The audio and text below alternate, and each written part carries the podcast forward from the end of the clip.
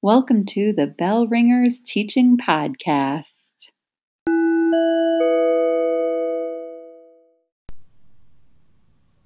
Okay, hello and welcome to Bell Ringers, a teaching podcast to activate your school day. My name is Young Kim. And I'm Kaylin Bullock.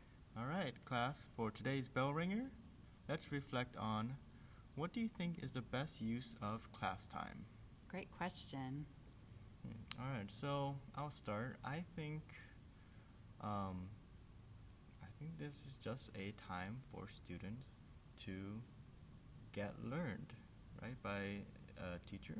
Um, I know that I'm going into the empty vessels kind of model um, as I say this, so I'm kind of cautious about um, about my thoughts on this right now. But I'd love to hear what you have to say about what you think. Yeah, this was a really interesting question for me. And as you know, I've been a teacher for a while, and the technology, when I was teaching, not everybody had a device. Um, but more and more, each student was having a device. And that was a question I asked myself as I would incorporate YouTube videos. I especially loved the crash course videos. They had just kind of been coming out, they were really entertaining, and they had great content, albeit a little bit fast. Yeah. And so we would watch them together as a class, and I sat there thinking to myself, why are we doing this? Mm-hmm. You know, it's certainly something students can do on their own time, and it will be more valuable, really, because then they can watch it over again, they can pause it, they can rewind it. It that makes it so much more meaningful. Right. And at the same time, as a history teacher, I was always struggling. I wanted to do more with primary sources. I wanted to do more projects, more interactive activities. But I didn't it didn't feel like I had enough time because I had this background knowledge to get through or to to cover, which I don't really like that term, but um, so that really got me thinking around that time. I was involved on Twitter. I heard people talking about the flipped classroom. And so it seemed like a really great idea. So I, I dabbled on that. Your class, I don't mm-hmm. know if you know that, your class was the guinea pig. I started off, we would, we would still watch the videos in class together to start, and I would model how we should pause and, you know, ask questions, maybe rewind it to listen to it again. Um, and then slowly over time, yeah, you guys would have it for homework, and then you'd maybe have a Google form to fill out. That way, going into class the next day, I would have info already on what questions you might have had or what people didn't really understand. Yeah, I think I remember filling out some of the Google forms for your classes, and I definitely remember um, the crash course videos and watching all of them before your classes. So I would come prepared to your classes like 50 years ahead of what th- we're learning about. But Yeah. Well, and people always would ask the question, well, what if students don't watch the videos? Mm-hmm. And I think that that question, while valid, you know, it can always be asked, what if they don't do the homework you assign? Right. You know, so I think that that's um, kind of an easy question to get past. And I'd also say that overall, I, I hear a lot more people do an in class flip where it's not necessarily homework, but it's the direct instruction is via video. It's on in, in individually on a separate thing.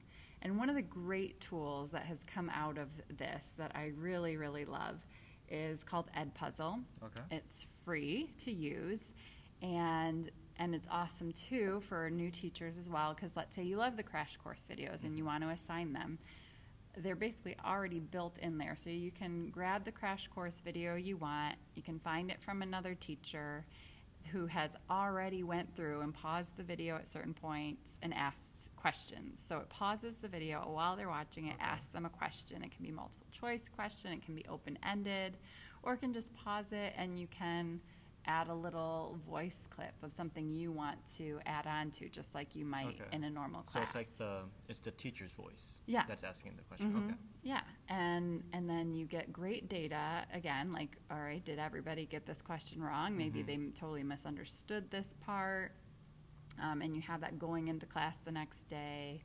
Um, so Edpuzzle, I think, if you're if you're wanting to flip your class, and you can do it with your own videos too. If you make your own videos, or let's say you know, and you can grab any video. Let's say it's not in their already made library that teachers all share. Mhm. Uh, you can do it yourself. Okay. So. I think that's, uh, you know, because I, I know there's a lot of teachers out there when they think about the flip class, and especially if they're thinking about using other teachers' videos, you know, they're like, well, I don't like how they Right. say that. Yeah. I would explain it differently. So, you know, you can always make your own and interject your own questions Okay. if that is your uh, issue when you're thinking about flipped classroom. So, Edpuzzle is a great uh, resource to check out. Yeah, and that's really good for me as a uh, a teacher who's starting out, not having all of my materials ready, Mhm. and so you're basically using the time of other teachers, and it's basically just like if it's not broken, don't fix it. And Yeah. you can add your own to it, like you said. So Yeah. um, you're saving yourself time and a lot of stress. Um, Yeah, it makes me a little sad when teachers are feeling like they've got to go out and buy things. oh yeah.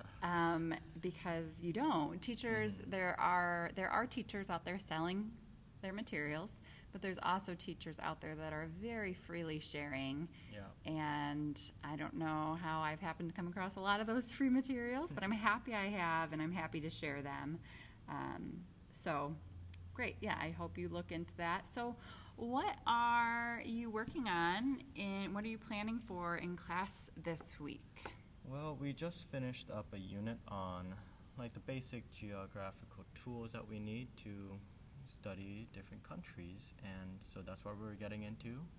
Um, for the next couple of weeks, we are doing an Asia research project. So each student is assigned a country in South Asia, Southeast Asia, or East Asia. So starting tomorrow, we're going to get into the library and begin doing um, research. And I think the first day is note taking. So we're actually going to open up physical books and practice Oh. note taking on note cards. So Wow. uh, it's a throwback. A throwback indeed, but a, a valuable skill. Mhm. Um, I think there's a fine line. I think there's a debate, you know, where teachers talk about, well, they should learn that paper and pencil version first, Right. and then maybe then perhaps they can get into some other digital tools that will help them do the same thing. Mhm. Um, yeah, I could go either way on that. Okay. Um, so, so you're you've got this Asia research project. What do you want students to be able to walk away with when they're finished with this? For me personally, I would like to see students using the tools that they learn this unit, mostly because I was the one who was teaching full time. Um, so I want to see the results of students knowing um, landforms and how they affect life, knowing about climate and how that affects um, life. So looking at um, a specific example of their own country and being able to apply the skills that they learned from what we were just talking about and we just took a test today um, and using those skills in a presentation or a project like this. Okay, so you want them to be able to use the skills and knowledge they have learned with you as a teacher Yep. and and apply them in this project. So what might success look like or sound like? Hmm. How will you know you're successful? I think on a very basic level, if I read through their paragraphs and I see something like um, the climate of Western India is all dry all the time, um, obviously they're missing a lot about monsoons or something that's major. So maybe there's something going wrong in, in their research. Mm-hmm. Um, and so I would like to see, I guess, like true facts. First of all, just making sure that, that they have the right information. Um, but then also maybe going deeper. So, what success might look like in that way is being able to take that one step further and say, how does the climate affect life in terms of um, jobs or the food that they eat? Mhm. And so, being able to tie that up, I guess. Yeah. So you want to see them really being thorough, finding facts, and using the vocabulary you Mhm. taught them Yes. um, in their project. So, what strategies are you going to use to help your group of students be successful in doing that? I think we're going to do a lot of modeling. Um, and based on my experience with working with ch- um, students of this age, like they're typing in questions to Google, Mhm. like what and all the W questions. They're asking Google questions. So I'd like to maybe focus in on again like the tools of how to Google something. Like what Mhm. are keywords? Um, how do we refine those keywords? Um, and I think even that, like, maybe to go back to the what does success look like? Mhm. Maybe just seeing some um, informal assessment of students' searching abilities. I guess. Okay, Yeah. yeah, to maybe pre-assess that. So it Mhm. sounds like you you started off saying modeling, but Yeah. I I was also hearing a lot of mini lessons. Maybe Mhm. you want to teach them some of these tools Yeah.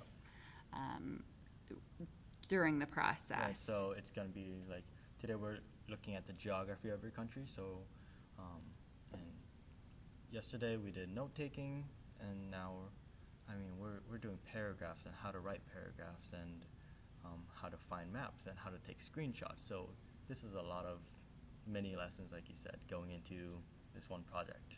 Yeah. Okay, so a lot of mini lessons, how to take screenshots, all of that.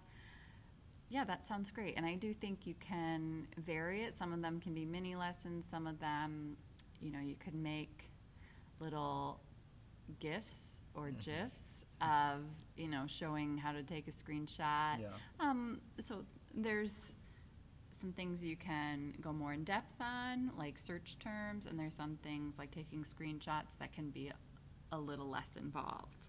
So, what do you want to be sure you do very well during this lesson? So, what's most important for you to pay attention to in yourself Mhm. while the students are researching and creating their projects? Mm, I think I want to be able to know what I'm looking for, and that I I don't just want to sit back and say, oh, like it's research time. I'm just gonna check my emails, but I want to be active and walking around and um, be engage with the students to know that yes they're using proper search terms or they're at reputable websites oh that's another big thing like where Mhm. do you find your information Yeah. um, Yeah. Yeah, I, I like that. So you want to make sure that you're being active, not sitting back. And I think that's really important. Um, I know I've made that mistake myself. I think a lot of times just because teachers are busy, Mhm. you know, they're like, okay, I, I do. I've got a quick prep for this class or I need to quick grade this quiz. But it is really important to be giving feedback along the way because Yeah. that's when it's going to be most useful to Mhm. students. Um, when you're checking in instead of at the end, you know, they feel like they're done. They've turned it in. They, you know, so as they're working, um, so by walking around, also I do love Google Classroom slash Google Docs because I can kind of spy Mm, as they're working, and then I'll add comments in Mhm. as they go. Um, so that's something um, that's helpful for me because sometimes it's easier if I am looking at the screen and at their actual words. and I can type in my thoughts a little bit easier and make sure I get feedback to all of them, you know, as they're working. Right. And I think that's helpful because that way um, all of your time isn't just devoted to one student all of the time. Right? Mhm. You can be um, looking at the different students with Google Google Docs and I guess making quiet comments that only they can see.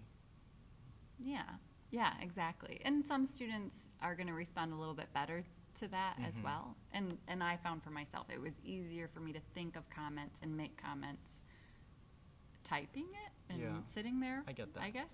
Mhm. Um, great. That was really good to talk through. How what did you learn from this conversation? Did it help you in any way?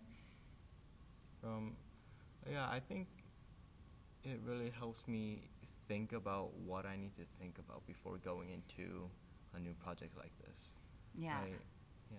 I find that too. Um, we, our culture and teaching, we just go fast and we do because we have a lot to do. Mhm. And to actually slow down and think about, and it doesn't really take that much time, but to slow down and think about what you really want to see happen Yeah. and how you're going to ensure that it happens, what you need to be mindful about yourself, Mhm. um, to not take over, to not try to do things. Um, I think another great thing to think about in this particular case is to not assume that they're going to know. And I think you're already picking up on that. You're not going to assume that they know how to Google things. Um, and even, I think, even using the academic language, maybe making sure it's very clear to them that maybe they even have to underline some vocabulary Okay, terms as yeah. they include it. Because I found if you don't set those expectations, you end up being disappointed that they didn't do it, Mhm. but then you didn't really tell them to do Right. it either. So that I think can save some frustration on all sides. Yeah, I think this, what we just did is kind of like a, almost like a mindfulness meditation, but for teaching about your walking yourself through the steps Mhm. of at this point, like what does success look like? I didn't ask myself that. I just wanted a polished, good product. Like I want students to have learned something and present it well. Mhm. Well, what does that mean? Yeah. What does that look like? And I think that's really important. So, thank you for, um, I guess, like keeping me accountable to my students and No problem. No problem. We can try more of that. Mhm. Um, so we have a, our Yeah. next segment. Yeah, this is our listener question. So today we have a question from Kyla, who is a student teacher in Michigan. So she she writes, "What do you do about a blurting student slash disruptive behavior?" Hmm. Yeah, that's a great question. We all deal with that. And if there was a magic answer, we would have it by now. But I do have some thoughts on this. Um, the first thing that comes to mind is always just the power of moving around the room. Mhm. So if you see a student doing something they're not supposed to, moving toward them helps them to know that you are with it and aware Mhm. and you're watching. And sometimes that hopefully can help prevent a behavior from happening. Um, I think the other thing is a little more big picture, but you do want to think, not to blame yourself, not to blame yourself at all, but Mhm. you do want to think about how long you're asking students to sit and be paying attention. Right. And are you giving them opportunities to be active and engaged, Mhm. especially at the elementary level? You know, they are active, energetic kiddos. Mhm. And so you really want to try to be realistic um, about your expectations and mindful of what kind of breaks are you giving them. Are you allowing them time to move around and talk to other people Yeah. about the content? You want to think about how engaging your content is as well. You know, I get that a lot with, with tech. People talk about, well, you know, they're going to mess around and go to these other websites. But I, I think for the most part, if you set high expectations and you're giving them something that's engaging and you're also thinking about the amount of time you give them. Perhaps, you know, it's a task that'll take them five minutes and you give them 15. Mhm. This is when things go a little awry. Right. Um, and I, of course, we all know those students. I mean, you want to try to praise them as often as you can Mhm. instead of always yelling. Yeah. Um, you want to try to set expectations and also try to be consistent with your consequences. Mhm. Um, trying to pull the student aside, figuring out where they're coming from, why they're doing this, asking them why they're doing it. I think that's a really powerful um, and I uh, strategy. And I know with PBIS initiatives, that's a Mhm. big question. Is just putting it on the student. Why did you do this? Is that what you were supposed to be doing? Mhm. Why weren't you doing what you were supposed to be doing? I think Uh, that's what Oh, instead okay. of why right. because most of the time I don't know why Yeah. why I'm doing it. Yeah, yeah. What were you doing? Yeah, Mhm. that's a good point. Because yelling at them certainly is, is not going to get you very far, and it's not going to build relationships and trust. But as often as you can, trying to have some side conversations um, to get them to answer the question: What Yeah. What are you doing? Why are you doing it? Um, so those are some tips. I know they're not perfect and easy, and they're it's probably never going to be perfect. It's never going to go away that Mhm. that you have that student that likes to blurt. Um, but try to think a little bit about the amount of control you're asking for and the amount of attention you're asking for. Is it reasonable? Hmm. Um, can you give a little bit more voice and choice to the students? Because ultimately, we all like to be in control Right. of our own world. And in school, you don't get a lot of control. So a lot of times, they act out to take back that control. So Mm. I, I do think structuring your your units and your lessons in such a way that gives some students voice and choice. Not that that's going to be magic, but I, I think uh, it can go a long way. Mhm. It's almost as if our jobs as as teachers is to find ways to harness the energy of the students, Mm. right? Yeah.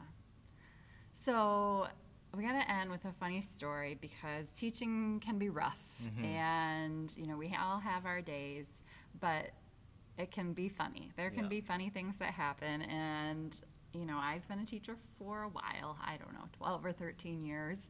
I was your teacher, Yep. as you know, and now you're becoming a teacher, which is awesome. Um, so recently, I've moved into more of a tech role, tech technology coaching role. And one of the things we're often looking for is websites and picture resources that we can direct kids to that are going to be safe. That when they search for things, they're not going to get things they shouldn't be seeing. Mm-hmm. And so, as the tech department, we are up to the task of kind of testing some of these resources out. Mm-hmm. And so, in my office, I was checking out a resource I was going to send kids to, but it, you do, you kind of have to search for some kind of sketchy terms just to make sure nothing comes up. Oh, and this boy. particular Okay. site had passed the test in the privacy of my checking, and everything was clear and good. So then I was in the classroom showing them the site, and my autofill information was Oh, no. saved. so up, down pat, uh, down uh, shows all my search terms that I had searched, and I guess luckily they weren't paying close attention. Or they couldn't read it, or whatever it was. Mhm. I only noticed there were maybe two girls that noticed and were kind of giggling to themselves. And I quick typed in dog, and Yeah. you know it was fine and it went away. But I was I noticed, of course, and I'm like seeing all of these search terms. I'm like, oh, so mortified. But you also have to laugh because it's like, oh, these little things that can just lead to. Oh, just little Yeah. mistakes, but it's funny. You have to laugh about it afterward, and especially because luckily I got away with the students not really noticing. Mm-hmm. yeah. So Oh. it can be funny moments. Students can be funny, teachers can be funny, and just funny stuff can happen, and and that really um, can bring the joy and laugh. You know, you've got to laugh. Yep. That mm-hmm. helps. That helps because otherwise you're very busy and lots of stress. Laughter is. You know what? Oh, that makes me think of one other thing. I remember your class in eighth grade. Uh huh. I had you maybe in the morning, and you were you were kind of uh, asleep, dull. I don't know. You were eighth graders, Mm-hmm. and do you remember? Because I had seen this on like CBS News or some news show, a little story about laughter yoga. Do you remember Wait, this? Is this where they force out laughter? Yes. Yeah. So we would start the day. These are eighth graders, you know, that think they're totally too cool. You were in this group for sure. Mm-hmm. Yep. and I just made you guys laugh. And I would go around laughing at you and make you all laugh. And that would be how we started the day. Oh. Do you remember that? Do you remember thinking, oh, I I remember. I think I remember. Maybe like I might have just pushed all of middle school memories back. people do tend to block out middle school, but I can only imagine you're probably thinking, Mrs. Bullock is crazy. Why is she making us do this? But as a middle school teacher, I think you got to do some crazy things sometimes. You, sure do. Yes. So laughter yoga, try it out. Hey, I I like to think that maybe we were more energized and ready mm-hmm. to go. I might try laughter yoga tomorrow morning. That's our homework for the next week or so. Yeah. Try laughter yoga. All right. Well, thanks for listening to Bell Ringers. My name is Young Kim. I'm Kaylin Bullock, and we hope we have helped you to activate your school day.